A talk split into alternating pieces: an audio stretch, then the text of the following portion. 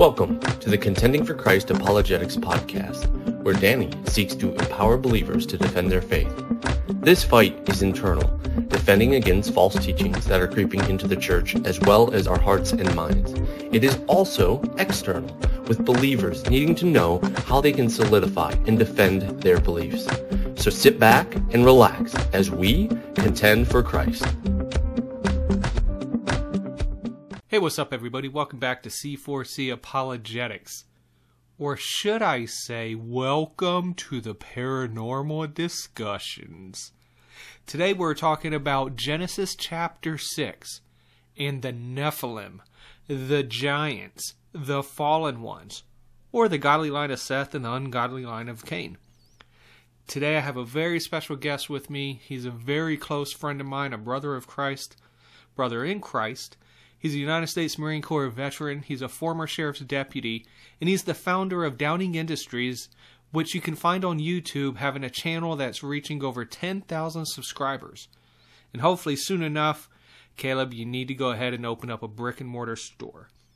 You see, Caleb has studied and researched these areas for many years and has many uh, resources in books and just knowledge at his disposal for anyone wanting more information about this discussion aliens, Nimrod, the Tower of Babel, and many more. So sit back, strap on your seatbelt, and welcome to the paranormal discussion. So today, what we're going to be talking about is the Nephilim or the Nephilim of Genesis 6. So, Caleb, I just want to thank you for joining us today. Yeah, it's good to be here. I'm glad to be here. I love talking about all this stuff. It Me gets too. me excited. I'll probably end up getting ramped up here in a little bit. And that's what I would hope to hear. You know, I was going to say see, Mm-hmm. but you know, uh, this isn't a video. This is audio now.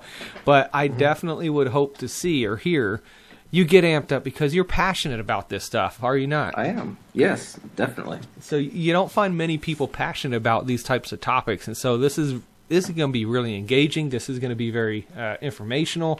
And it's going to be very passionate and everything.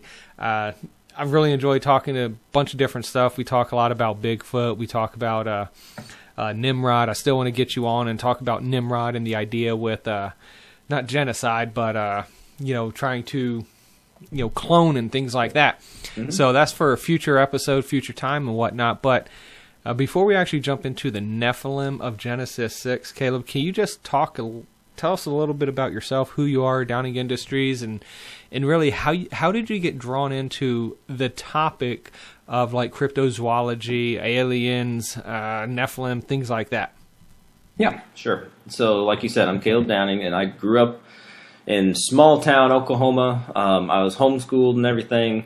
Had that small town, relative, relatively large family, like six kids, you know, and then the, and then the folks. Um, but growing up, I've been a Christian for it's been a long time. But I got saved when I was, I think, four. It was I was pretty young. It was four or six or something like that. And I've always been, as far as church goes, in a solid, solid church. There's a couple different times where we got into a church that turned out not to be so great, but we got out of there relatively quickly. Um, but we've always had solid teaching. You know, I've always gone to the Sunday school and stuff, and so I've always heard, you know, the stories and things. And so, and it's always been that mainstream hardcore Baptist thinking. If, if you're from the East Coast, think uh, Pensacola, right? If you're from the West Coast, think um, West Coast, West Coast Baptist call or West Coast Baptist, whatever it's called. Anyway, we're that kind. Like we grew up that way and Baptist kind of stuff. So that's a spiritual side of stuff. Like that's kind of where I come from, the main hardline Baptist thinking. Okay, um, as I grew up in that kind of um, keep that in mind. Okay, that's what that's what I'm trying to say. I have I, I, I get very spastic about things, so beware. I, I have a trail of thought that I'm trying to do, and it all And that's connects. what I So, love about you. Yeah, I love I get a little to you. crazy. The passion flows through your veins. Yeah, and sometimes I see a lot of squirrels, so you know, it, yeah, I have to chase them down, or else they'll drive me crazy. So that's that way. So growing up, right, we grew up that way. Um, I was a jeweler for a while. You know, um, I joined the military when I was uh, twenty, mm, about twenty, uh, I think nineteen or twenty. Um, and the Marine Corps did the reserve stuff. Met my wife, moved to Florida, um, became a deputy sheriff over there, and then that's whenever I moved up. I can't remember exactly what year that was when I moved to Alabama. It was what 2000 seven. This is 17, 18. I don't remember what it was. It was some, something around then. Um, but that's whenever I really kind of started the whole downing industries what you're talking about. Um, and that's basically I like guns. Again, growing up small town Oklahoma, um, you know I like shooting stuff and things. And so once I figured out that I can actually get my FFL, my federal firearms license, relatively easy, I got that, and I've been working on guns and helping folks with stuff. And that's mainly like what you're saying. It the business downing industries is not. It doesn't have a brick and mortar store yet. I just run it out of my house, but it is a business, right? I do have to have the licenses and stuff, um, but I'm not as actively um, trying to sell myself, you know, trying to bring more people in until I get an actual place. Because at the time, even right now, my wife she's active duty military, so we move around. So it's hard to have a brick and mortar store, you know, every place you go because then you got to pick up roots and move. But that's kind of where I am, and then getting into this is where I said the the rabbit trails kind of go back in, getting back into the whole Nephilim thing after being in these, you know, the hard you, you hear all the the regular hardcore Baptist doctrine teachings and stuff and it really it really was when we moved to Alabama, and before a little bit before then, um, I kind of heard and stuff about Nephilim and stuff, and I never growing up heard anything. I don't even remember hearing the word Nephilim growing up. Okay, Goliath was a giant; he's just a big dude, and anything else that we're going to talk about was just whatever. You read over it and you go on to the next thing. You talk about and the ark, and you don't talk about anything else because it doesn't matter that's growing up. That's kind of what I heard because it's not it's not hardcore doctrine. You know, it's not salvation, and so it just didn't matter to a lot of people. It seemed. Um, so I never heard that stuff. So when we got here to Alabama specifically, big shout out to our church, Open Door. Um, it's really a very it was a very mind opening kind of thing to go there, or heart opening, whatever, to really challenge yourself and and break away from an ideology of being a Baptist or being a whatever. Even though that's good because you have you can have sound doctrine, but you need to know why. And then there's a lot more stuff in the Bible once you start opening your eyes and you start seeing stuff, and you're like, wait a minute, nobody ever talked about this. It has nothing to do with salvation necessarily, but it's still in the Bible. And how come nobody talks about it? And then I'm sure we'll get into this kind of stuff later, or little pieces of it, or maybe other podcasts and stuff. You kind of mentioned to it with, with Nimrod and stuff. There are so many just nuggets of, of, of a question that's not answered in the Bible, but questions are brought up in the Bible of, of stuff that whether you want to call it supernatural or you just want to call it strange. There are a lot, there are a lot of strange things in the Bible that go completely unanswered by people by the general person that reads it, they're just like, whatever, that looks weird, but I'm going to keep moving on and go find something else that's easy. And I think that's where, that's one of the places where I think God's talking about, it, you know, He puts things in the Bible and that's your meat. A little a newborn Christian is not going to pick up their Bible and read this stuff and be like, "Oh, that's what it's talking about." No, they're they're looking. They need their milk. They need their milk and cheese and bread, right? But then there's this other stuff that's there that the more you look at it, the more it starts filling in a lot of things and it starts answering questions that some people find very hard to answer if you don't understand what's going on. So anyway, that was a very long answer to that. So that that's kind of when I got into it. You know how I how I see stuff. I, I, I see things being strange, and I'm the kind of guy that I, I question why. I want to know why. I don't want to just be like, okay, it's there, but who cares? I want to know why. And when people don't answer the question of why it's there and they just pass over that makes me a little angry.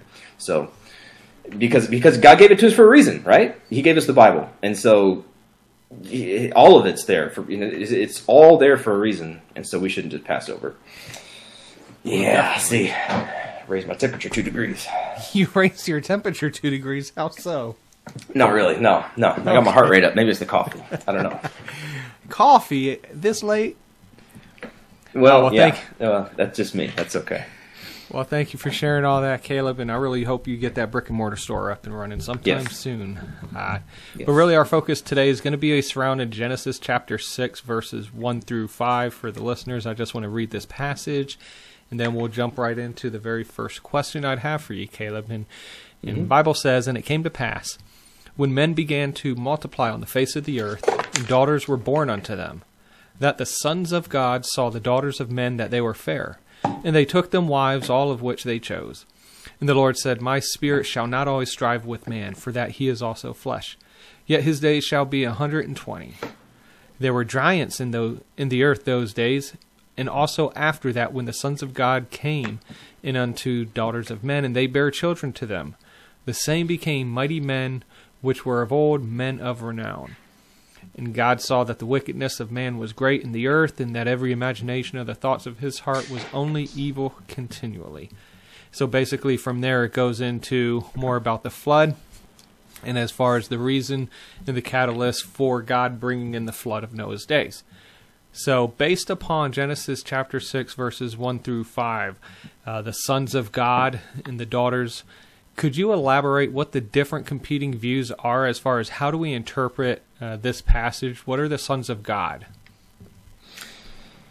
Okay, so what are the sons of God? The two main kind of ideas that people have of the sons of God is you've got one idea, which is basically, I think they call them the Sethites or the Sethite theory, right? And so that's basically, if I hopefully I don't, I don't butcher it up, but basically that's the sons of Seth or just evil men. It's just men in general that are just sinful and wrong. And they were bad people that married women and they had really rebellious kids and the kids were really bad and I guess they didn't get punished or something and so evilness just kind of got rampant and built into this mega disobedience and then God had to do something about it. That's kind of that's that's the theory that surprisingly I hear a lot from mainstream people I won't say names, but they kind of go with that kind of an idea, and I don't understand why.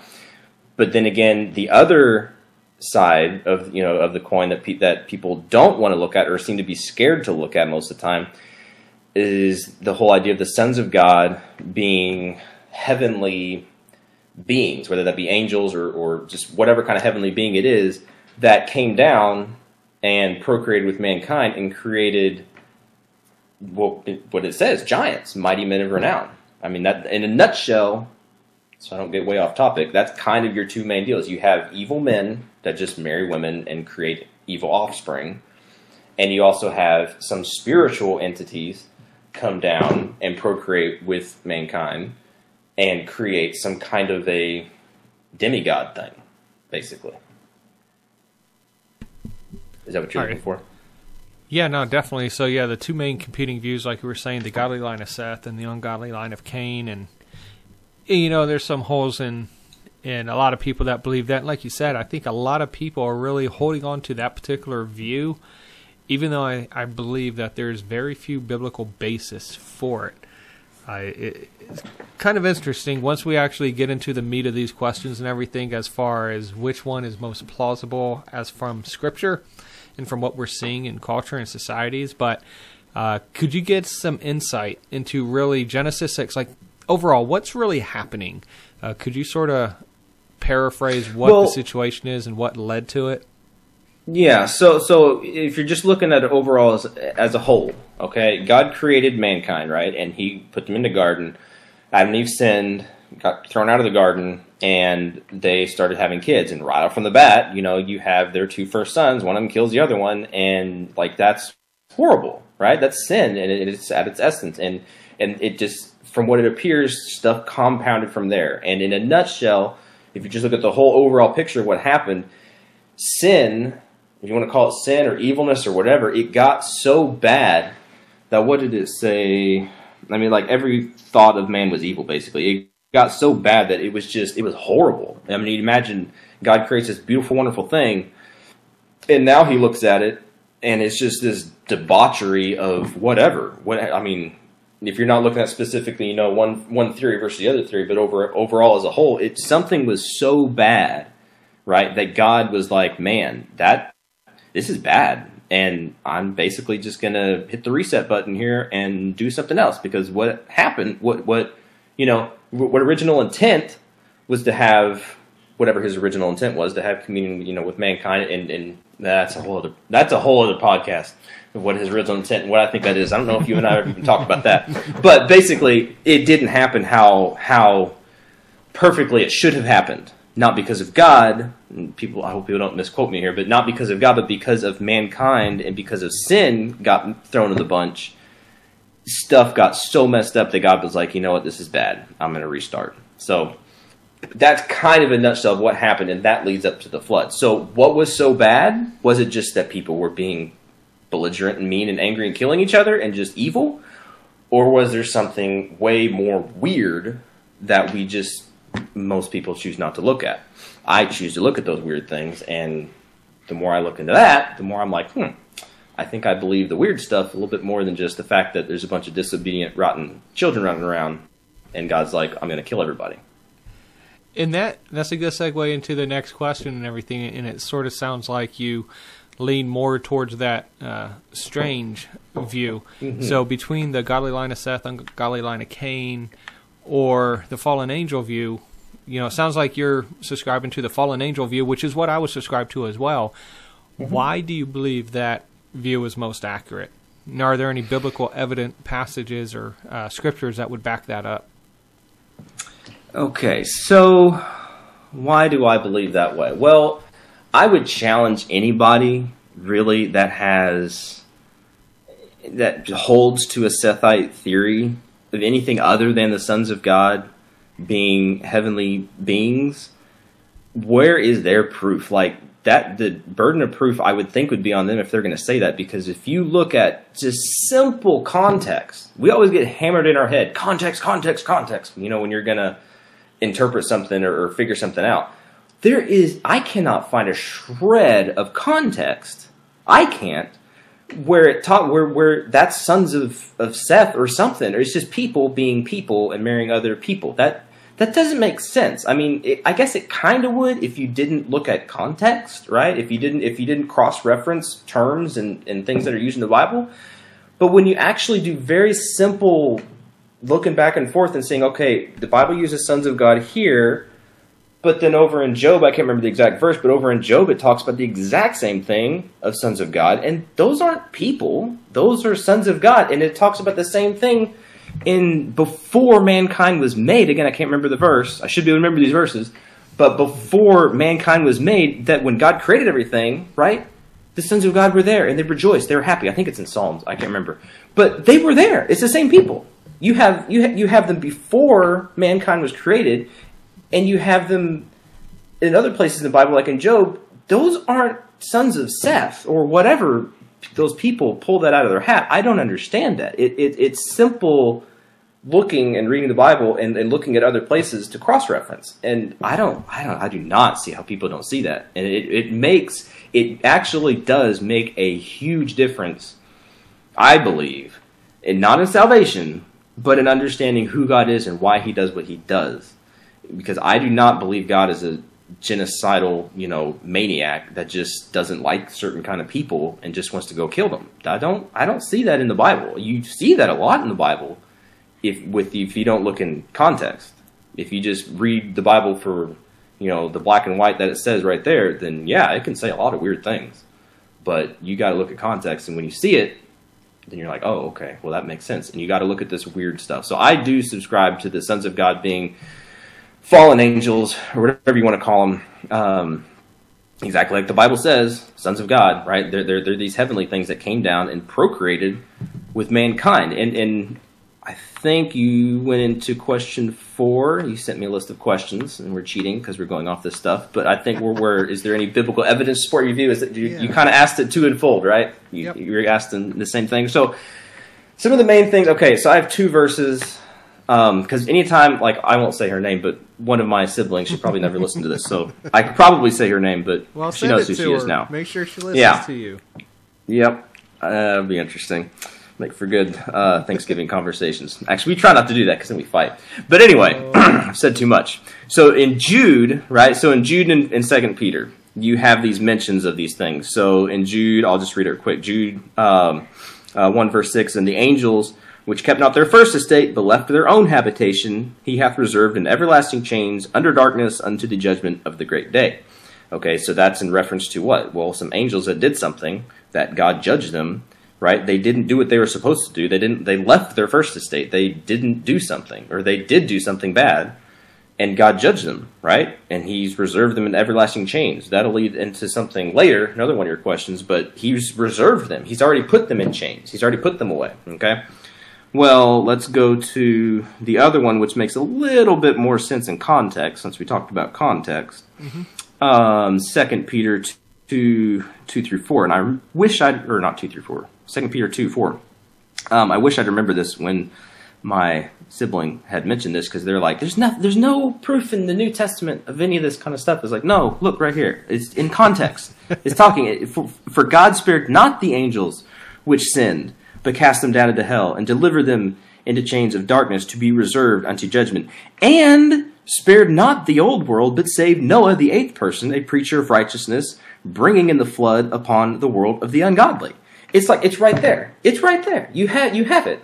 It's it's kind of written out like you know they knew something. It, you have these angels that didn't do what they were supposed to do. They sinned.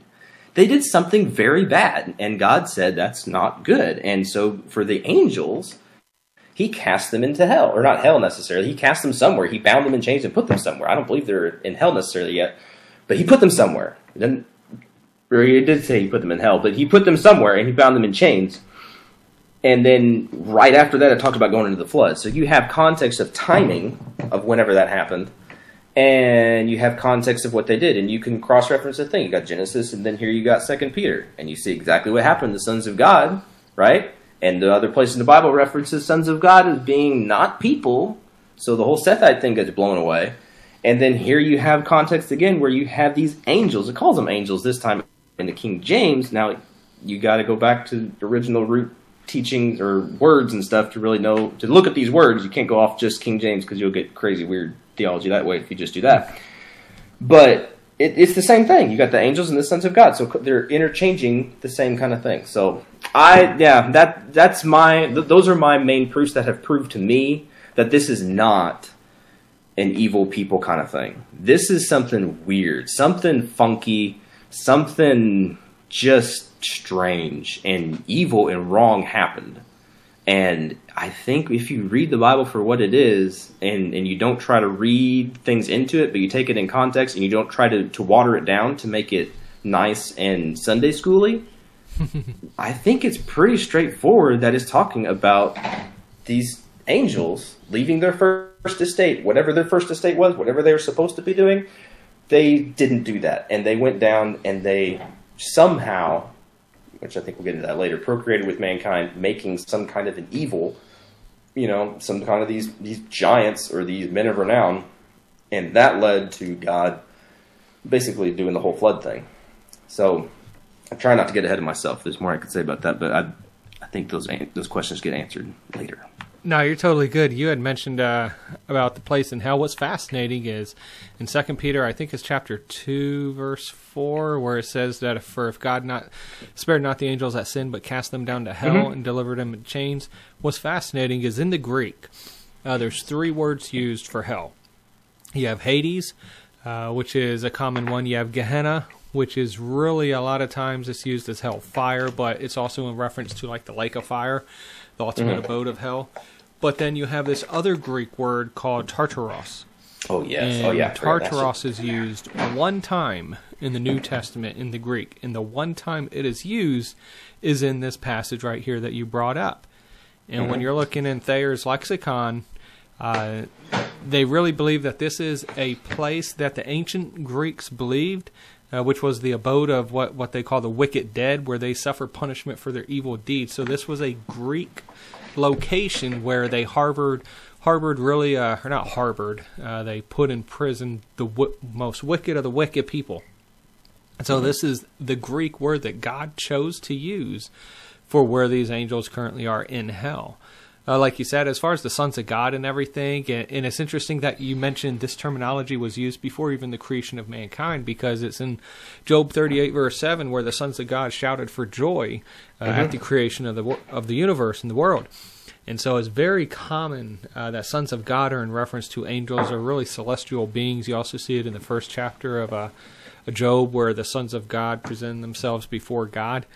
And so the other thing, uh, a lot of people forget this but when you were talking about the Sethite view and everybody uh, just automatically presupposing that view, you're 100% correct. Anybody making any type of claim has and owns that burden of proof to substantiate it. And so it's not like a lot of times I hear in apologetics and just dealing with atheists and everything that the atheist doesn't have a burden of proof to show God doesn't exist. Well, that's not the case. Anybody that makes a claim has the burden of proof. Otherwise, it's a burden of proof fallacy. So you're totally right as far as those uh, with Sethites. They have to be able to show in Scripture uh, where that view is coming from and if it's even substantiated from verses. So you sort of alluded to it and everything, but one of the major objections to the fallen angel view of Genesis 6 is uh, where we get the idea that angels or demons wouldn't have the ability to procreate. And yet that's what these sons of God are doing in Genesis 6. How would you answer that objection? I, I know you've answered it before, I know we talked about it, but how do you answer that objection? Well, I could do what you do, and what I really hate, and want to like punch some people in the face for this kind of stuff, and be like, okay, well, you need to prove your question because where does it say in the Bible that angels can't do that? Do you have any any proof that they can't do that? The only thing I can possibly think of is whenever the Bible talks about angels not being given in marriage. Right. Okay, well, cool, good job. Angel, God doesn't have weddings in heaven. Does that mean that angels can't do things? Right? Can, Right. Does that that's not a proof of anything? That that's a proof that that the angels aren't married. But okay, so let's look at. Uh, well, we don't even have to go to the verses, but I'll shoot them out there. But Genesis nineteen three is whenever what was it? Abraham, God, and the angels having a little meal together. Well, angels can eat, right? Well, apparently, because they put food in their mouth and ate it. He gave them food and ate. And there's other times in the Bible where who was it? Um, um I forget his name now. He was in the threshing floor. He was the dude in the threshing floor? Gideon? and the angel Gideon, right? And that was some people. I guess some people could say that's that it's a pre whatever version of Jesus, Christ. whatever. But still, same thing. A heavenly being, whatever, whether it be an angel. The different views of again, holy cow, you can get into different topics and stuff, but. You have angels in the Bible eating stuff, and then you have also in Hebrews thirteen two talking about entertaining angels unaware. Well, either they're invisible and we entertain them, and they think we're funny because they're invisible and we don't, you know, we don't see them and we walk through them and they get giggles. I don't think that has anything to do with it. Or they're like dogs or something, right? Because they're we're unaware that they're there. I don't think that there's no proof of that either. Or what I do believe is that we see them and we interact with them on some occasions and we don't know and that means that they can look like what they want to look like. So if they can look like what they want to look like and they can do what they want to do with their bodies, then there's no real evidence that I see that they can or cannot procreate. There's nothing saying that they can't do that necessarily that I see. Now that that this this is where we get into like you got to be very careful, and I have to be very careful because the Bible does say certain things, right? It lays the Bible's not given for for complete knowledge on every single subject out there. It's not like a lot of times Christians we got to kind of got to get over that in a certain way because the Bible gives us everything we need to know about salvation, you know, about following God and doing what God wants us to do. All right. It- good it- overall, in a nutshell, it has that, but it doesn't have every single little bitty piece of everything else. It's not. It's not the purpose of it. The, the, I mean, holy cow! What I'm trying to say. The, uh, who was it? I don't know if I don't remember if it was the psalmist or whatever, or no, it wasn't the psalmist. It was one of the uh, apostles or whoever wrote that. If, if they wrote every miracle that God did, the books, and then may have been a you know a, a term or whatever you know saying, you know that, that the books couldn't even hold the miracles Jesus did, much less the entire minute, detailed history of everything. Like it's not in the Bible. I'm sorry, but there are pieces of things in the Bible, like this stuff. And when God says it, that the sons of God procreated with mankind and made these things, well, then you kind of got to say, okay, well, sons of God came down. I mean, I don't know how you don't see that, right? And, and so when people would say, okay, well, angels can't have angels can't have kids. Well, that's that's a that's a long way of me saying prove to me that they can't have kids because I will I, I can see how they can look like a you know you can look like a chicken you can smell like a chicken you can eat like a chicken you can taste like a chicken so you probably can act like a chicken it can probably procreate you know that kind of thing so I think it's a very small minded view to, to grab onto something like that again something that ha- doesn't have any bearing it's just it's one of those in my opinion it's one of those made up kind of things to where I don't. That's weird. Angels, I don't see them being married, and I don't see anywhere in the Bible talking about angel children.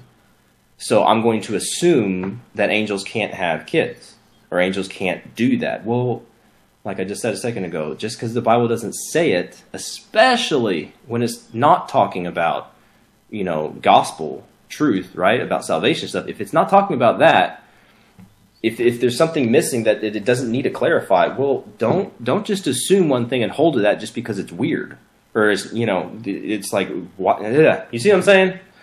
I hope I, I hope that came across kind of right. Yeah, no, I totally do. I think a lot of times people bring their own presuppositions and biases mm-hmm. to Scripture, and they just automatically assume something can or cannot be because you know they whether they're regurgitating, they were taught it, or whatever the case is. Uh, even though the fact of celestial beings would be incorporeal, the, they wouldn't have a, a, physical body per se, but there's still evidence, whether through possession and even this Genesis 6 view, of taking on some sort of material appearance, bodily appearance. And so the other thing, when Jesus uh, mentions that, you know, we're we're like the angels in heaven, in that passage, he doesn't say the angels on earth. He's he's specifically talking about a sphere, a realm in heaven, mm-hmm. not necessarily talking about on earth. So even there, there could be a uh, a location, uh, not really concern, but a location requirement also. Mm-hmm. But I think uh, a lot of this ties into the original messianic prophecy, would it not? Yeah. And so uh, I know we've talked about this in the past with Genesis three fifteen and the fact where uh, God had told the serpent or Satan that the woman's seed would bruise his head and, and deal a death blow to Satan.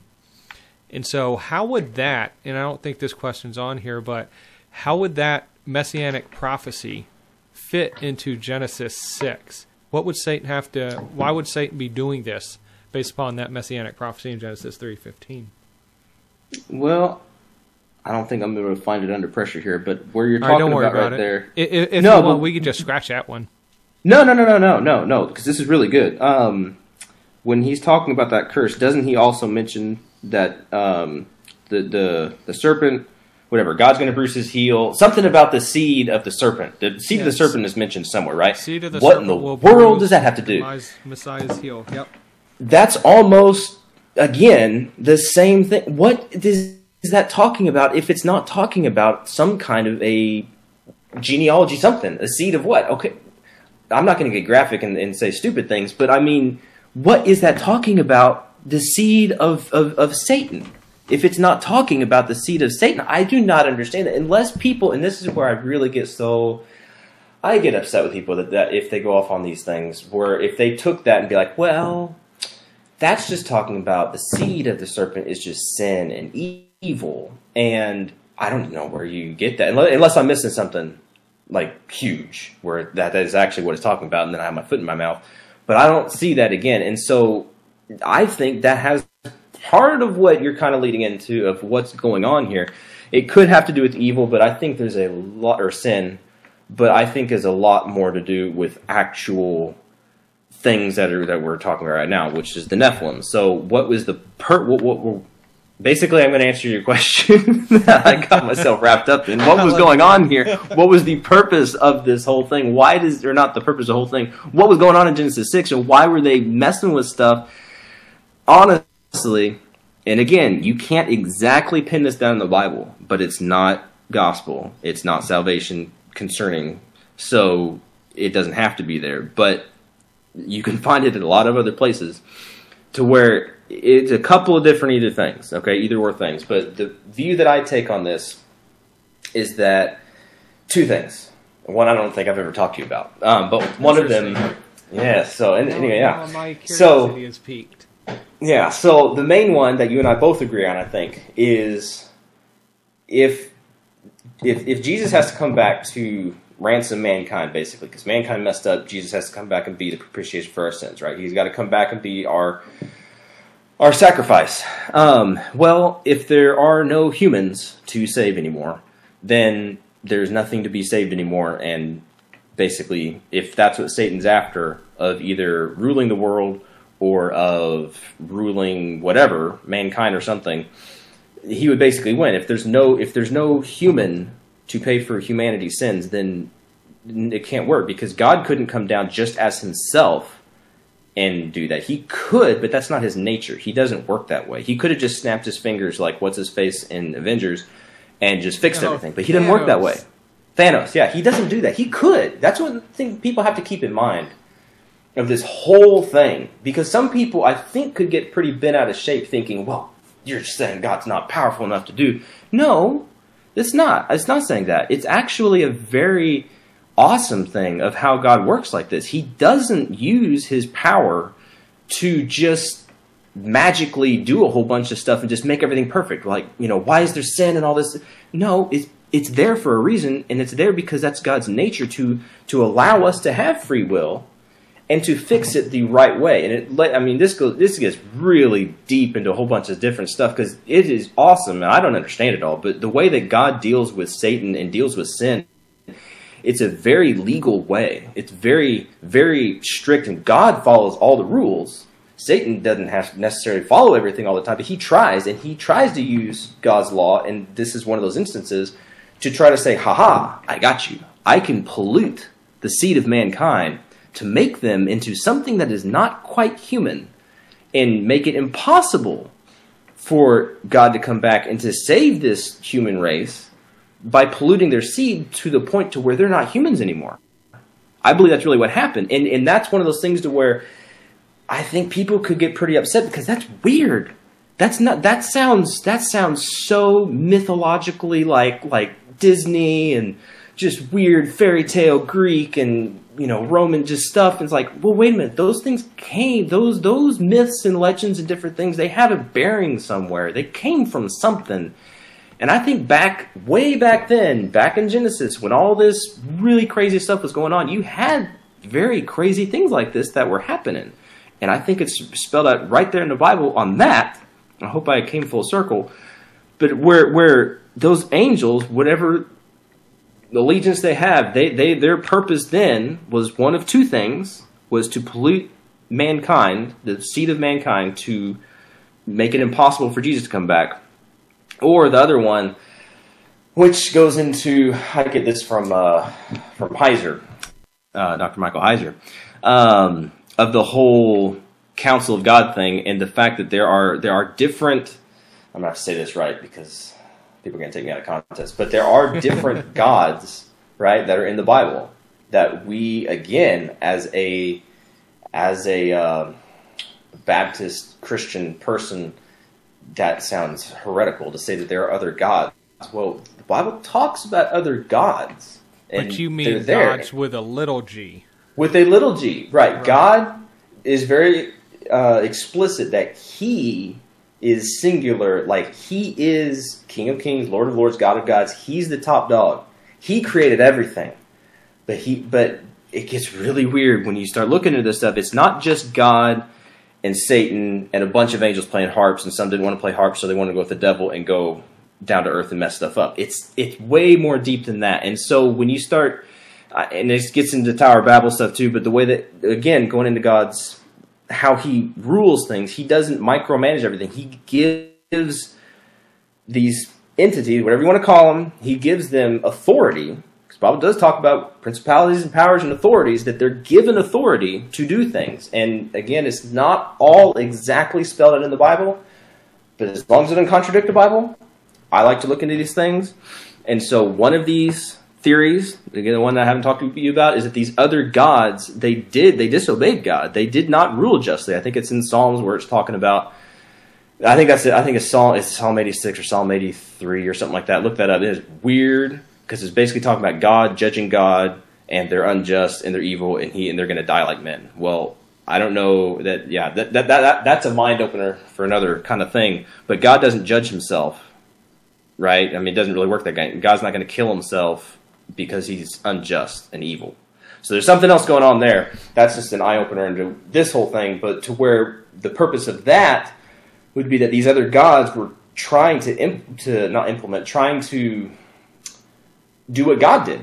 They can't create necessarily like like God created, but they can do something to mankind and make their own image, their own uh, seed, their own breed, their own people that they want to rule and they want to reign. And God's like, no, no, it doesn't work that way. It you that's a polluted, messed up debauchery of evilness, and it's not going to work that way. Both of those, I can't find a uh, a way to shut that down in my mind right away to say that didn't happen. It doesn't necessarily change. It, it, can go hand in hand. I think both things happened. Honestly, to be perfectly honest, I think it was the pollution of mankind. But I don't stray away either from the fact that there's these other gods, little g gods, that are here and they're supposed to be here, but they are unjust and they fell away and they didn't do what they're supposed to do. And part of not doing what they're supposed to do kind of goes in. I think that's one of the questions later of of of yeah, that goes into another question later, but teaching mankind things that they were not supposed to know about. And that goes into other other things that are not from the Bible, but it kind of answers. yeah that goes into another one of your questions. But yeah so that, that's kind of that's kind of all a shotgun pattern of, of everything but it makes so much more sense. The the the one the main thing about about polluting the seed that makes the most sense because that's the most like oh, well, that that would be like the biggest win for Satan is to shut down mankind, not to kill everybody necessarily, because then you have nothing to rule, right? Satan tries to kind of copy everything God does in a way, in a way, and if there's if there's just a planet full of grass, well, that's not really fun to rule. but if, I guess if you have something to rule, then you have something to rule. And ultimately, I mean, if he's trying to defeat God and take away God's realm or whatever you want to call it, yeah, that would be pretty straightforward attack of saying, okay, I'm going to remove your, you know, your your your avenue of of salvation for these people, knowing that God is going to act, God is going to follow the rules that He put in place. He doesn't jump ahead and and and, and do a bunch of you know checkmates until the end because it's it's again, that's just not how He works. Does that make sense? No, it does, and something that we'll have to definitely uh, talk about mm-hmm. a lot more and everything. Mm-hmm. This little gods, and for what I'm tracking, it's not necessarily saying it's the same as God or even necessarily equal, but uh, Heiser it's looks at equal. the fact of powers and principalities and thrones and dominions, and the fact of like Daniel's account. And I think it's in Daniel chapter 11. No, Daniel 10, I think it is, where Daniel's praying for 21 days. Yes. And, uh, oh my word. Sorry, I'm gonna cut Go you ahead. off. Yeah, you got me excited. No, okay. This is kind of okay. So this is like rabbit trail, but it is so cool when you see this. Okay, this is this is where it's like it's eye. It's, it's so cool. Okay, with that whole thing of the Prince of Persia. Okay, I have no like. I'm not going to say that that's you know a Prince of Persia, some dude that you know the angels are fighting against, whatever. That doesn't make any sense. But when you use that context of these little g gods that okay, if we just want to kind of look an over big nutshell, after Babel and the nations are divided again to these gods to be ruled and basically, you know, for, for, for, them for them to be the, the gods of these different regions and places, the prince of Persia would Persia would have been one of those gods. And whenever the angel is coming to Daniel to deliver the message, well, that that little g god doesn't want him there. He doesn't want that messenger to go through and to deliver his message to do his thing. So he has authority. He actually has a lot of power and authority given by God to keep things away, to do things. And again, it's not to where God doesn't just forcefully be like, "No, I'm just going to do this." No, there's if that was to happen, then then the angel wouldn't have had to fight. They would have just gone and done what they needed to do but it wasn't that way. And when you see things like that, it start you really start to see just oh I don't know I can't even explain it. It's just way bigger than you can imagine. It's not okay. It even gets into like the whole Gog and Magog kind of thing. And we're going way off, and I'm going to back off. But the whole that it gets into that thing where it's it, it, it is a dominion, and those dominions never never left, and never just because we have different technology, we have computers and cell phones and satellites and whatever stuff nowadays doesn't mean that those dominions ever went away. And that, that gives light to why certain people have certain kind of power, why certain people worship certain kind of things, and why why certain why why all this evil and kind of stuff happens is partially because I truly do believe because those gods are in place and they're ruling unjustly. They're not doing what they're supposed to do. What's interesting too, because I don't know if you found this one, you probably have in Revelation chapter nine, verse eleven where it says, And they had a king over them, which is the angel of the bottomless pit, whose name in the Hebrew tongue is Abaddon, but in Greek tongue hath his name Apollyon. And I want to say that the Greek word Abaddon actually means destruction, and it seems to be a name, a, a personal noun, personal name of a particular angel that has the keys to the bottomless pit.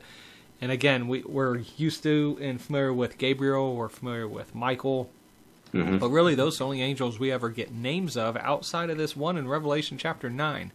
But it is quite fascinating to take those rabbit trails and really look into that.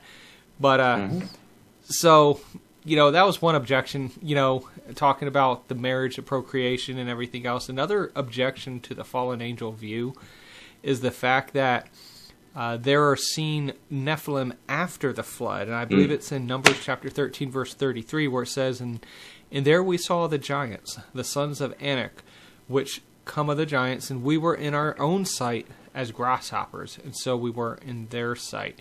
So when people say, "Okay, if this is a fallen angel view," and God's plan was to wipe out all these demons, all these half breeds, if you will, God must have then failed because there are still these Nephilim when the 12 spies are sent out to spy out the land of Canaan. Uh, what do you have to say about that particular objection? Okay, I kind of wrote this one out. It's probably not all written exactly right, but this will help keep me on track because I really started getting on rabbit trails. So I'm going to read through my answer a little bit and then go off from that uh, to kind of keep me on point. So what I said was uh, one of one of the um, one answer is quite simple that God put a stop to what is happening, and in essence, He hit the reset button. Okay. Um, now I don't I don't believe right now what I'm going to say.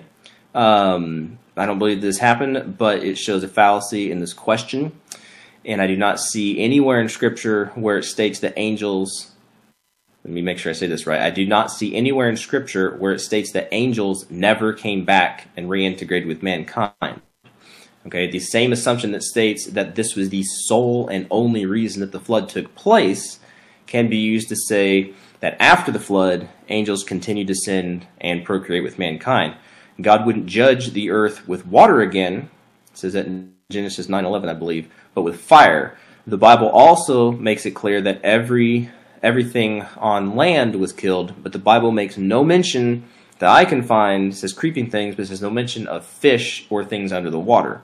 Now there are stories and things and legends and whatever's of these entities or beings or whatever you want to call them, old ones. Um, there's actually a lot of these stories of old ones in quotations escaping under the world, going under the water or going underground or going under whatever to escape the flood. And these stories state that the old ones still live below us today. And it's really, I don't believe that. Okay, 100%. I don't.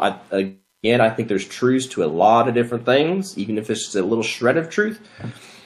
But that's just to show that you got to look at the question again: is if that is that God's only purpose was to destroy the Nephilim, or, or because if that was the only purpose to destroy Nephilim forever, then yeah, that didn't work because you do have Nephilim after the flood. You have giants, you have sons of Anak, right? You got these things that come back up. But if that was the sole purpose that the flood was, then yeah, God failed, and that's where I don't believe that ha- that can be the sole and only purpose. It did its job, whatever that was, but you have to remember that God promised not to flood the world again, and the and we do know that at the end of time, you know, whenever God finally comes back, He's going to complete. I love how Heiser. I don't know exactly how he puts it, but he he paints this awesome picture of words, and it, it's like whenever God finally destroys everything, it, He destroys sin and evil to the point to where it is is completely and utterly obliterated and like quite literally eaten. Like it's destroyed to beyond like the shadow of a doubt. It cannot return. So if people look at that that verse and say, "Oh, well, God destroyed," you know, he he destroyed them, or he tried to destroy them, but he failed. It's like, no, he didn't fail. He did what was necessary to stop what was going on in order to allow the seed of mankind to continue so that the Son of Man could come and save mankind. You see, you see, it's that's where you kind of, you kind of, it's so cool. You can, you can kind of look into God's mind a little bit. Maybe it'd be kind of scary if you actually could. I think we would all die. But if you if you can think of it that way, think of this whole what's going on is this massive chess match, right? And it's where God doesn't force anybody to do this stuff to to play to, to play the opponent that he's playing, Satan or sin or whatever you want to call it. He doesn't force them to make a move, but he knows what they're going to do. So he knows if he puts his pawn out and does something he knows that that piece is going to get taken, but that's okay because that opened up the door, you know, for his rook to go in or whatever, and, and to ultimately win the match and win. Because it, it, it's, I think it was Heiser that said it like that. Is that there's you, it, God is much more an amazing God if He knows what you're going to do versus just making you do it. Because if, if He makes you do it, well, that's, that's cheating. That God didn't work that way. Ultimately, especially with us, not necessarily the angels, because they're not made in God's image, but us, we are made in God's image, and a big major part of that is having a free will. If God goes and meddles with us, then we're not that that breaks away from from God's nature, and that, that doesn't work. God's nature isn't like that. But God's foreknowledge and omniscience, knowing all this stuff, that can be like, well, yeah, maybe. However, these Nephilim things got back in got back integrated into the world, whatever the flood was supposed to do, it, it accomplished the goal that whatever exactly the goal was, it accomplished that goal. And that really, that helped me to kind of realize that it's not all about God. I mean, if God wanted to stop everything right then, he could have done that. He could he could have, but he didn't. He he allowed the world. He allowed life to roll on. Now, personally, that's enough of that kind of thing. But personally, um, I believe that there there's way more that went down to just the angels mating with mankind. Okay. Um, again, this is not all taught in Scripture.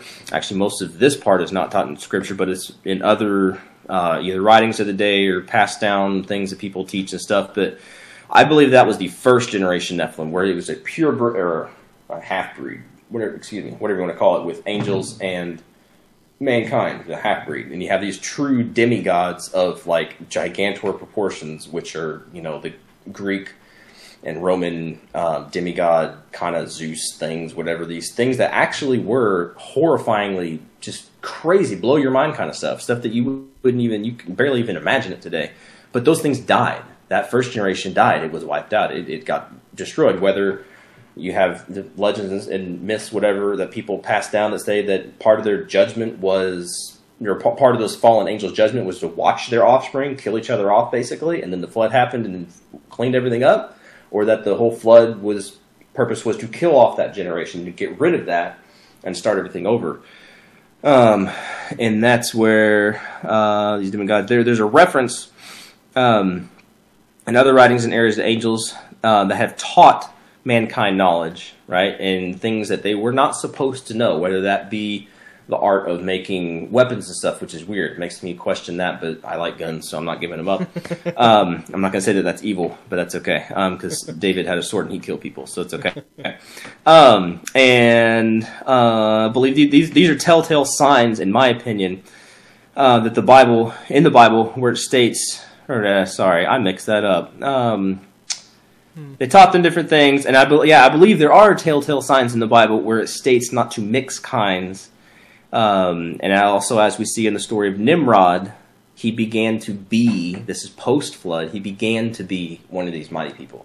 So, all this saying, what I personally believe happened here, and to, to answer what, what, what people would say is, is yes, the first generation Nephilim, the, these horrible things that were killing people, they were destroying mankind, they were just wreaking havoc and polluting the seed of mankind. Yeah, God said that's enough is enough.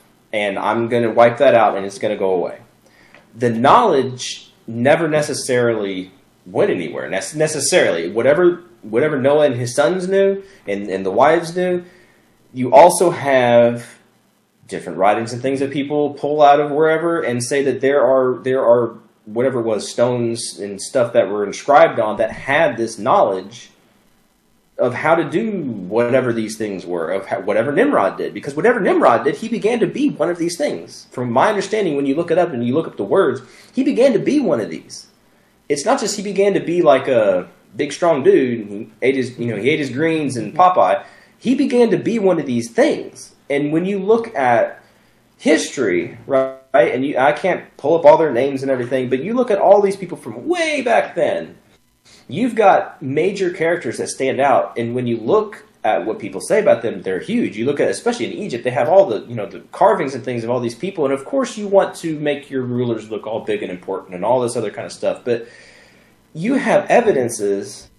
I think we get to that later, but you have evidence and stuff of, of, of gigantor sized people, beings, post flood. It wouldn't be pre flood, it'd be post flood. You've got these big things that that they had society. They had they had they, they were there. So somehow or other this stuff came back and I don't I don't think it's just genetics where it's big tall people and whatever, but you have people like Goliath that is obviously a genetic thing that these things got back into the land of Israel and again I believe that gets into the the spiritual kind of realm to where Satan can kind of he knows enough to know kind of what's going on to be like, I'm still going to try to stop Jesus from coming back. And so part of that would be to occupy the land that is supposed to be God's and to keep the people of Israel out. And to do that, well, who better to have than these mega warrior dudes like Goliath and all these other people? So I don't know. I don't know. That, that's that's truly what I, I believe will happen. And a lot of that kind of that gets into the whole conspiracy kind of stuff of knowledge and what gets passed down and what you actually can can do. Um, so I mean, we some people when you say witchcraft or things like that, you just think of just haggy old people walking around the woods boiling pots. Like I think there's there's way more. The more you look into that stuff, the more it actually gets scary and makes you not want to look into anything like that because you start to actually see that that these there is power out there that is unearthly. It's it's it, it sounds all fake and made up, and, and but you see the evidences of it. And I'm not. I mean, again, I don't want to say everybody's names and everything, but but people of great power and authority that have no reason to even be alive, much less be in the positions that they're in, and and to watch people get away with literal murder. Right, and to watch countries do things and stuff, and be like, "How in the world does this even happen?" Well, it's because that there are powers at play. There are things going on. It's not just evil people. So the, whatever those things were, they're still there. They didn't die, right? The whole thing, uh, even going go, go stepping just a half step back, if, mm-hmm. when those Nephilim died, right? The, the, again, you have a lot of evidences and writings and things that are passed down of that's the spirits never died. Those spirits are those things, those Nephilim, it was part human. It has a spirit. It it, it, it went somewhere, did something. It, the body died, and a lot of people. I don't know if I 100 percent subscribe to it or not, but a lot of people subscribe to that being where a lot of evil spirits or demons come from. Is from this evil stuff, these things that they go around and they continually seek bodies. You look at possessions and stuff; they want a body to get back into. For why? Well, I don't know. Maybe they like the body that they were in before, but I don't know. That gets way up into like stuff in Revelation, and crazy, wacky stuff. But I don't know. I think I just ran into a, a wall in my rabbit hole. No, you're you're good. But you had mentioned uh, evidence of giants. So, what Yeah. archaeological evidence do you know of that would sort of corroborate the existence of giants post flood? Maybe even uh, today in contemporary day. Okay. I'm going to start reading off of this thing and then I'll end up going off in the weeds. Okay, but this is what I had written down. It says this is where we really start to get into conspiracy, into the conspiracy world, okay? Because there are evidences, okay? The more you look into the subject, the more that you start to see, hear, or read stories of where you do get massive piles of bones or graves or whatever. I guess there's even there's even piles of, of pyramid kind of things, I think in New Jersey. And in the United States, there's different pyramid-ish kind of things that have these kind of bones or stuff that would only be for like giant, huge people. And when you have an evidence pop up, again, this is where I say you start to get into conspiracy kind of world. You get either governments or religions. Scary enough, the Catholics are super involved in this, and other in Smithsonian, just other entity groups kind of things that come up and just very nicely push everything off into the darkness, never to be seen of again. And it's like I, it seems like anytime you find really good stories, it, it all just becomes like you can't use it as fact anymore because it doesn't exist. But then you have eyewitness people saying, "Hey, I saw the bones, or I saw the you know the footprints, or I saw the stuff, the architect." Architecture, or whatever, and it's gone now. And Smithsonian took it. It's like, what? That doesn't even make any sense. Stuff that's still around, from what I understand, the two. I mean, you've got you've got. I think I have two things here. Um, shoot, I don't think I could find the other one. Um, you know the I can't remember exactly where it is, but you know if you look up giant axes, I can't remember exactly where it is, but you've got these axes from this. I don't know if it was South America. I wanted to say it was South America, or maybe it was the United States. I don't remember. It makes me sound really non-credible, but whatever. It's my Let's opinion, see. and I can hold it. But it's these huge axes that are like you would either have to have ceremonial axes because you can't pick the things up and use them as an axe. They're like I don't know if they're ten foot tall. Um, man, because I was looking that up and I was trying to find it, and I found the pictures of it, but I couldn't find exactly where that was. But anyway, So here I'm You- looking at a picture of a family standing by some axes in Morocco. Uh, five, uh, 500 double ed- edged axes weighing 17 and a half pounds, twi- 20 times as heavy as would be convenient for the modern man. Uh, they would be appropriate to a giant with a stature of at least 15 feet in height. yeah, And that's one found in Morocco. and 15 feet. That's just a big giant. The Bible didn't say that Goliath was the biggest giant that was out here, out there, right? And he was, I can't remember if he was 10 foot tall or something around there, right? Something like that. Yeah, and even But- Robert Wadlow, who had passed away Mm-hmm. in 1940, was considered the tallest man in the world and recorded actual history uh, that's like historically documented. And he was eight feet and 11 inches. So genetically speaking, you know, depending on how one classifies a giant, it's, it's Mm-hmm. definitely not far fetched. Right. And with that, see, this this is this is again, it gets so conspiratorial and it gets so turned off from credibility. But you have documented people like him, and when you look at people like them, you're like, oh yeah, he's really tall. But those people either die young, or or what was it? Whatever the giant in uh, uh, Inconceivable. Uh, what's that movie? Uh, Princess Bride, right? Princess Bride, Um, Andre the Giant. Princess Bride. Yeah, Andre the Giant. People like that, they die of either like some. They're big, but they're it's it's a defect. Their their hearts don't work right or something. They gotta have canes. You, there's a lot of big like Chinese people. You see that like like huge people, but it's like they they they, they they're not right. Right? They're like they're they're.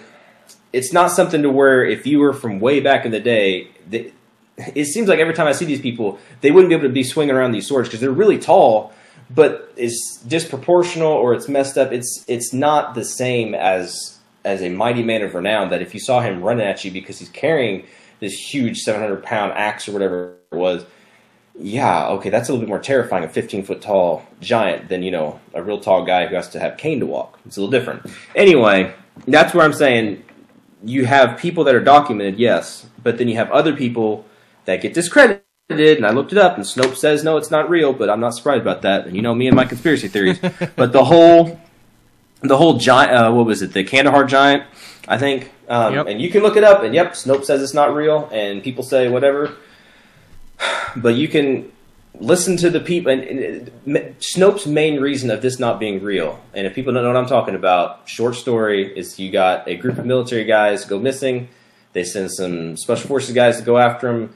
They end up finding this giant, this troll, basically that jumps out of the cage or cage cave, and they basically have to shoot the thing in the head. And they, it, I think it still kills one of the guys, but they find you know evidence that it ate basically the other people that were out there. It, you know there there was equipment and gear and stuff, and it, it was all you know there's no bodies or whatever.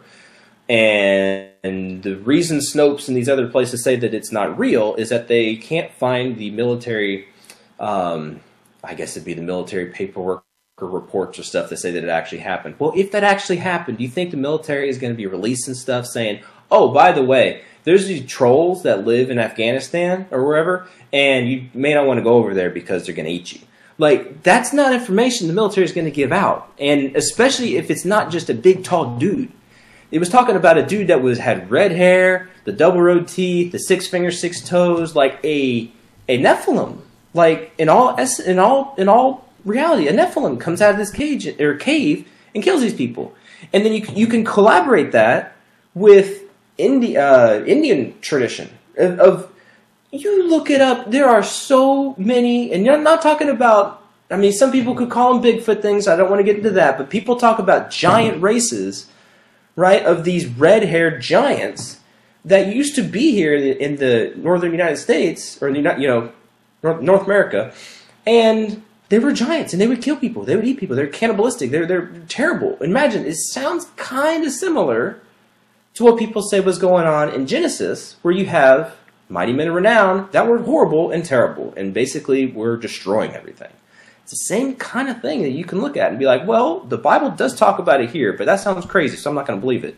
Well, history talks about it here, but that was with a bunch of Indians and whatever, so we're not going to be racist. We're not going to say they're, you know, whatever. So we're just to say that that was their myth and legend. And then they were like, oh, but there's these other ones over here in like modern day, like, you know, in Kandahar. Oh, but that's just crazy. We're not to believe that you have things like that, and that's not something you can nail down hard fact like archaeological evidence. To me, you put all the pieces together, and if it smells funky, if it tastes funky, and it sounds and whatever, and it doesn't contradict the Bible, and it and it kind of goes in line with everything else, I, I tend to believe it. Now, hardcore evidences, you have unexplainable things like you have a lot of footprints and stuff that come up from big, tall people you know, I can't remember the ones in. I, there's a lot of them. There's a lot of them. People, some people, whatever you want to believe it's a Bigfoot or you want to believe it's pre-flood giants, you know, walking with dinosaurs and stuff. But you've also got the stinking pyramids. You know, you've got um, uh, all these archae, archae, not archaeological, um, architectural designs of you know whether it be Stonehenge and people that this was built way back long ago right? But we want to think of them as cavemen and these unintelligent people. They had math and science skills that blow us away, that we are just figuring stuff out of why these things are built the way that they're built. They weren't idiots. And they certainly weren't weak. And they certainly either had technology or the strength to build these things that we barely can build today, whether it be lifting these stones or cutting them to such exact standards that they're just it's in, it's un, inconceivable. You know, it's like I don't know. Like to me, those are the evidences evidences that point to whether it be giant or it be the knowledge that something was there that gave them knowledge. Something was there. I believe that partially it was these beings, whether it be post flood Nephilim that were made from like like like Nimrod, who had um, began to be kind of whatever that was that began to be one of these things and he received knowledge he received whatever he got big. I don't know how he did it but he did it. And they somehow are able to do these things that were that we see today you know that that we can't really explain. A lot of times when we can't explain it we either say it's unimportant or wow isn't that amazing? But i think i think the answer to a lot of that kind of stuff is right there in our face. We just don't want to look at it that there were giants and they're not just tall people there's there's there's supernatural like in the essence of that word, supernatural. It's it's unordinary. It's unnatural. It's something that you just don't get just being normal and following the trend and, and going to school. Anyway, like I that, said, that those are the evidences I see. Yeah, I'm crazy. He has, he has done quite the research and study in this topic area. Uh, you had mentioned the Kandahar giant, uh, mm-hmm. and I've looked into that myself, and that's that's very that's very interesting. Is there mm-hmm. any other sort of like modern day type contemporary reports of giants, uh, besides like Bigfoot sightings and whatever the case is, that you're aware of besides the Kandahar giant? Or is that like the most popular one that people would be familiar with? That's the most. That's the most popular one. Again, I mentioned the uh, the red haired giants of uh, uh, North America, and supposedly those uh, were basically trapped into some cave somewhere, and it got bouldered up. The Indians finally got them in there for whatever reason. They trapped them in there. I don't know how. I don't remember and they smoked him out or whatever. And if you can find it, supposedly there's some cave somewhere with these mega giant bone things in there. But those are the main ones. And then other stories of that kind of stuff is you have, I think it was even in the same, it was either in the same interview or the same guy was talking about it, the Kandahar giant, that you have, um, think it's in Afghanistan. I don't remember. Under some river there's supposed to be I don't know I don't remember which river it was, but there's supposed to be um, these prison cells or whatever that people do not want to guard. U.S. troops or whatever, I guess, are supposed to be guarding these places, and it's like you don't go down there. You don't want to be down there because it doesn't it doesn't stop. It, I guess it, it goes down to wherever. I would almost even say that they're trying to hint that it goes towards like a place like Hades, to where it's not natural down there. It's it's it's demonically evil. It's it's there's stuff down there, whether it be these kind of giants, whether it be literally like those angels that were cast in chains that I don't believe are figurative. I believe that they are here and they're chained and they're somewhere and they're waiting to be judged and they're not very happy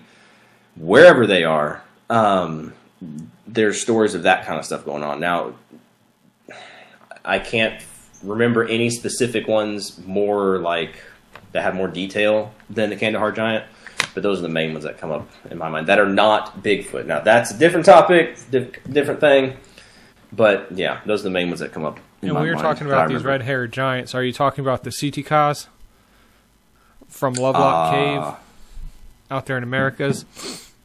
Because I'm on here right now and I'm taking a look at the red-haired giants, uh, who are uh, white cannibals about 10 feet tall, oral tradition and everything that were known in Lovelock Cave in Nevada and that they were locked in that there and killed. They found human remains as well, the Si-Te-Cah. So if anybody's out there want to check out uh, the background on that, uh, S I T E C A H, the red haired giants with Native American legends. So, with all this that we've talked about today, how important do you believe this topic is within the church today? I think, personally, honestly, I think it's very important. Um, I, again, it doesn't affect your salvation right? It's not going to keep you from going to heaven if you if you don't believe it. If you believe that these were just evil, wicked children, great, go for it. It's not going to affect your salvation. It's going to make you wonder why God was the way He was, but it's not going to affect your salvation necessarily. Now, however, I will say, um, let's see, I would say that it's, it's extremely important to understand in in understanding God and the world that He placed us in. Without understanding what was going on, we can easily put God or paint God as some kind of a demonic psychopathic murderer when he tells the children of Israel to go and kill everything men, women, children, and animals in certain places um, in Canaan. Like that, that is not, if God is the same yesterday, today, and forever, why is he telling them to murder, just massacre? Like that's massacre. Men, women, children, and animals? Like that's horrible. Anyway, but he tells them to do that at different places. Not all the time, just sometimes he does. And many people have written this. I've even, oh my word, okay. I don't want to make my brother mad at me or my mom mad at me, um, but they know who they are. Y'all don't know who they are, but that's fine. But there are people that will say, when I bring this up to them, be like, why did God do that?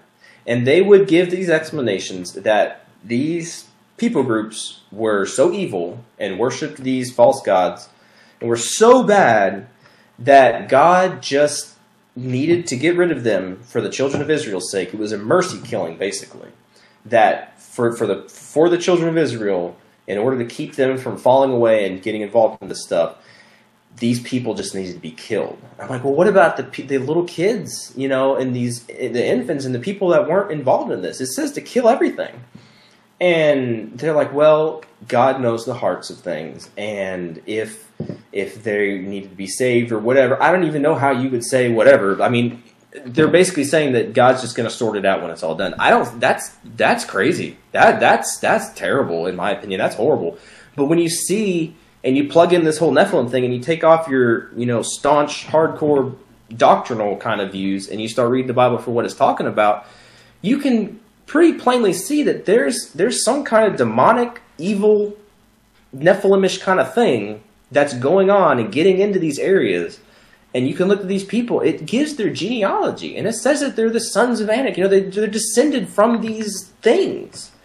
And you can be like, oh, well, it says it. It gives the it gives the reason. These things were things, right? They were part people, part whatever, and that's why I believe when God says to kill everything in these certain places and situations is because these are these are Nephilim. These are things that need to die. They're they are abominations. They're not savable. They're they're they're gone. They're they're not people as we see people. And that sounds kind of weird and that sounds crazy. And it's like, well, where do you see that today? Well, you don't see that today. I think that's where God really finally stamped out that whole thing. And that's why I don't think we see much of that today. Anytime you hear, like we're talking about the Kandahar Giant and all these things, anytime you hear of these things, it's onesies or twosies or these little groups of thing here, but it's all just kind of hush hush, and they're really not even supposed to talk about it. Again, I don't want to get into the whole Bigfoot alien kind of stuff, but when you get into that kind of deal, it's eerily similar to the whole Nephilim thing, and they do they are not supposed to interact with mankind in the in the in this in the grand scheme like they were before. Because before, yes, they were supposed to pollute the bloodline. They're supposed to be here in mass force and doing things, keeping people out of Israel, doing stuff. The game changed. God put an end to that. It stopped. So those so there's beings and stuff that go around today, and understanding that can help you understand why things happen the way they happen today and what's going on. And bring dialing it back to kind of specifically what we're saying in the church, it helps you understand why God does those things. God is not evil. God he can't stand evil, but if, if he was just going to go wipe everything out because it's evil, he would he would do it, and he would have already done it. But he doesn't do it that way.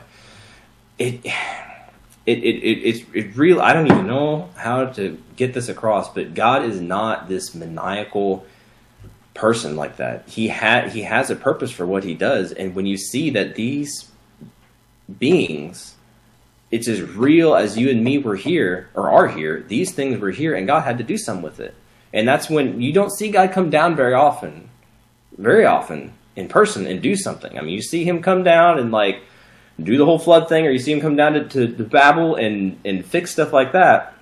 But you don't see him do major things. And when he does, you really should take note. And I think it's a major oversight of Christians as a whole to see strange stuff like this and to say, "Oh, it just doesn't matter." Because no, it does. It doesn't matter for salvation. It doesn't. But it it lets you it lets you see a little bit more about who God is. It lets you see His nature a little bit more, and not the fact that He's maniacal going out killing people, it kind of again, like I said earlier, it shows his his overall sovereignty of of of, of allowing how do you even say this without sounding terrible, but allowing evil because that's kind of his nature of to allow free will. Because again, he's going to fix everything at the end and, and, and dissolve all that, but it has to play out in that, however God plays it out in that legal form of letting things work the way they need to. And that is, I can't I can't get the words out right. It sounds like I'm saying God just lets the world be whatever. He's going to fix it. It's like no, He's going to fix it, but it's on His time, and things have to happen the way that He said that they're going to happen. He can't. He's not going to go back and and fix things the way that we want them to be fixed. We can't understand God in that way, but He explains enough to let us know that that stuff happened. And it's I don't know. I, am so, getting lost in my own rabbit trail. So it just seems like you know, we're, we're being able to get a glimpse into who God is and His character based on situations like this, and yes. tying it into this just a, a satanic attack, uh, right on the line of the Messiah. No, I, I mean, no, definitely understand where you're coming from. Uh, last question is: Is there anything else you'd wish to address regarding this topic or anything? Any final thoughts? Well, I've kind of bounced all over the place. And I would say, I mean, th- this topic is really the tip of the iceberg uh, when it comes to to really understanding the big scheme of things. I'll reference Heiser again, and the way that he explained, I think it's the charge that God gave. I think it was Adam, whatever, but they, basically to uh, to subdue the earth, right? To go and subdue the earth. Well, in a big nutshell, a big thing of that that applies to me is that God put us here on earth and it was an untamed earth. Yes, we have the Garden of Eden as an example of what the world should be like and what we can make it like, and that's how God made it. But you had the whole rest of the earth to subdue. And the charge is still there for you and I to subdue the earth. And whether that be if you're a pastor or if you're a layman or whatever, you're a fireman, you're uh, you're in the military, you're whatever, you do you whatever God called you to do, you you subdue that subject, right? You put it under subjection. You understand it. You search it. You you figure it out because that's what God put you here to do in a way. Partially because not all of us are called to be pastors or preachers or missionaries, right? We are on on a small level to be to our families or to our to our neighbors or, or to support those that are out there doing that. But we are there to sub, to subdue the field that God gave us and charged us to be at. And part of that as well is understanding the earth that you live in. And if you if if if you read the Bible and it has weird stuff in it, and it does, has a lot of really weird stuff in it. Well, the Bible tells you to subdue the earth that you live in and just to to understand that. That's part of it. He gives the Bible God gives you these nuggets, these little pieces that look weird. And if you don't try to figure it out and you don't try to understand why God put it there, what is it talking about? Then you're not in a way, in a way, you're not you're not subduing the earth in a way. Okay, you got to take that with a grain of salt. But in a way, you're doing that. So I would challenge anybody if you read weird stuff in the Bible, anything weird, write it down and figure it out. You know, ask God to, to show you what what is what is this here for? Because it's there for a reason, especially if it's in the Bible. Okay, because God gave us the Bible and He preserved the Bible for us, and and it's amazing to look at how just that's a whole different kind of thing. But the the story of how God has preserved His Word and the fact that we have a book that old and that exact detailed, like passed down, that's crazy. That's supernatural right there. That's crazy stuff. That's something you'd find in a book that you're reading some fictional thing about, you know, some weird book that, oh, this thing is like this old from the beginning of time and it hadn't changed. Oh, okay, well, that sounds made up. Well, it's not made up because God, did that for a reason. He gave it to us, He gave us the points and things that we need. So that's what I would say. And, and, and, and again, the Nephilim thing to me is the it's the icing on the cake as far as like it's the easiest easiest of these quote unquote supernatural crazy wacko things that you can pin down pretty quick with very little research. And you can say uh, whoa i grew up in church and i heard about goliath and i never heard any of this stuff. Maybe i wasn't listening. I don't know but I never heard this stuff. And when and, and when you start to see these things, you start to understand the whole the whole like back um, behind the scenes, like what's going on. Because Satan didn't get told that he, you know God's gonna bruise his heel, or you know Jesus or Satan's gonna bruise God's heel, and, and God's gonna squash his seed or whatever. He didn't get told that and be like, oh shoot. I guess I lost. Like, no, he's trying to fight and he's trying to do something. And and from a spiritual point of view, it, it goes into understanding like the whole principalities and powers. We're not supposed to be out there. One thing one of my siblings brought up was like, well, what are we supposed to do? Go get, you know, we're start, gonna go start shooting Nephilim? It's Like, no, that's not what we're supposed to do. Like, I guess it'd be kind of cool, but no, that's not what we're supposed to do. Yeah, right. But we're not supposed to do that. that. That's not that we don't fight that. That's not our fight. That's not what we're necessarily. That's not what we're charged to do. We have other things. It, it's not a fight like the Bible says, against flesh and blood. It's principalities and powers. And when you see, to me, this is the coolest thing is when you see this stuff and you see how real, like hardcore real this stuff was, giants, like mythological, crazy stuff, and you're like, whoa, that's not just something that Disney made up, or that's not just something there's you know the Romans or Greeks made up. Like, no, they didn't make it up. They, they they they put their twist on things and they added embellished or whatever. They did some stuff. Yeah, everybody does that. But the truth is that this stuff happened. And, and in a way, it's kind of eerie and creepy that it's not being talked about because how crazy is it that this stuff really happened and we don't know so much about it? And it's like, if that was real, then the game has just changed. The players are still there. Like I said, you have whether whether that's where demons come from or certain kind of demons come from, that influence of evil and and also the whole little g gods those things those entities that those principalities and powers are still here. They're still strong. They're still doing what they're they're doing. They're still doing stuff. And that's that's our charge. It, it's it's it's hard to fight a battle that you can't see the enemy or that you don't know where they are. I mean I've read and watched movies and heard stories of Vietnam and stuff and how horrible and terrible that was. That they would attack and you just shoot into leaves because you don't know where they are, and they would attack you. And it, it's like it's a lot easier, like the Revolutionary War kind of stuff, to line up and see the bad guys and line up and see the other people.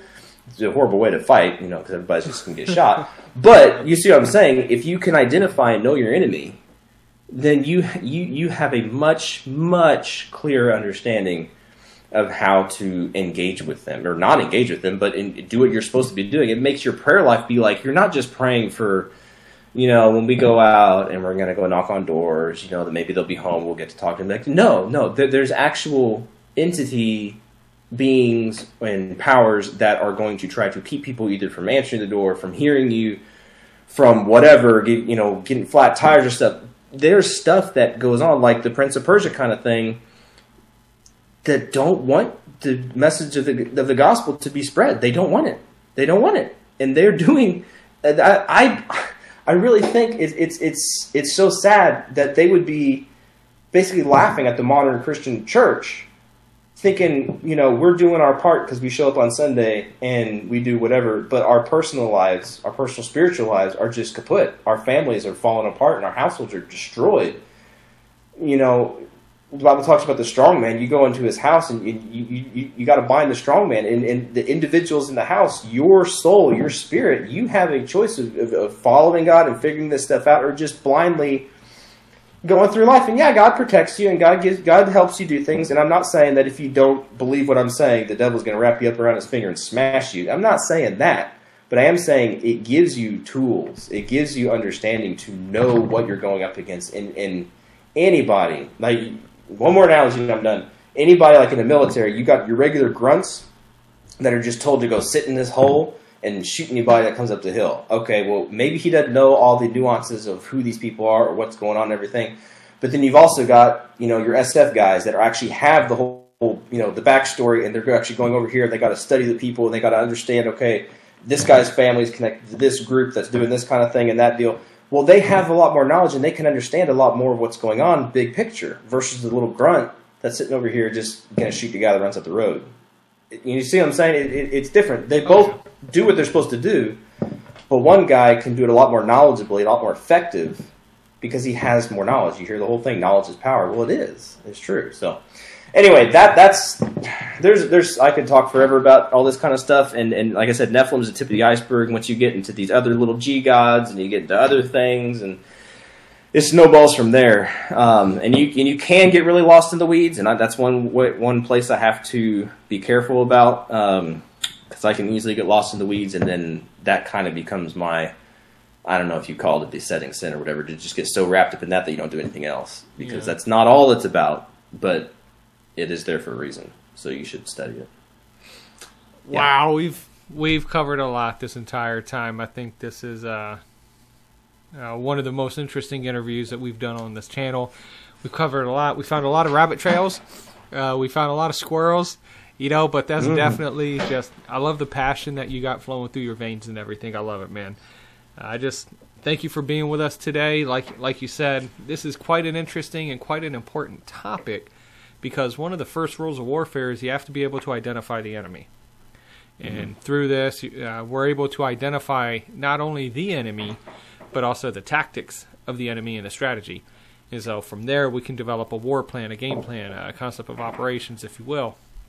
And so I just, I love you being able to articulate it. I love you being able to just explain your views, your passion, your desires, your research as far as uh, what the Nephilim are and, and what it leads to in, in the end times, really, is what we're going to look at uh, probably in a future episode. And so, for those of you that are still with us, you know, I just uh, thank you for checking in. Nephilim, fallen angels, uh, creating a race of giants. Look into it. Like I said, uh, uh the red-haired giants from the Native American language, or not language, but the legends. You got the giant of Kandahar. Check that out. Look at the size and the weight of Goliath, and just everything else. And while you may be able to hear interviews and discussions of Nephilim from other people in other places, I guarantee you, you've never heard it like you have today. So, remember, like Caleb said a few different times, this isn't necessary for salvation, but it is part of the Bible, and we would do well to exegete Scripture to determine whether these things are so. And so, I encourage all of us listening, put aside the presuppositions and the biases, and be the Berean to see if this meat of the Word is actually so. So, as always, I thank you all for checking in. Until next time, God bless. Thanks for listening. We pray this ministry glorifies God and edifies you, the listener. For more great content, including videos, blogs, newsletters, and a free ebook, check out our website at c4capologetics.weebly.com. You can also email us at c4capologetics at gmail.com with questions or ideas for future episodes. We truly appreciate you. Please like, share, and comment on this episode, and don't forget to subscribe for future episode notifications. Thanks for checking in and remember to be bold and keep contending for Christ.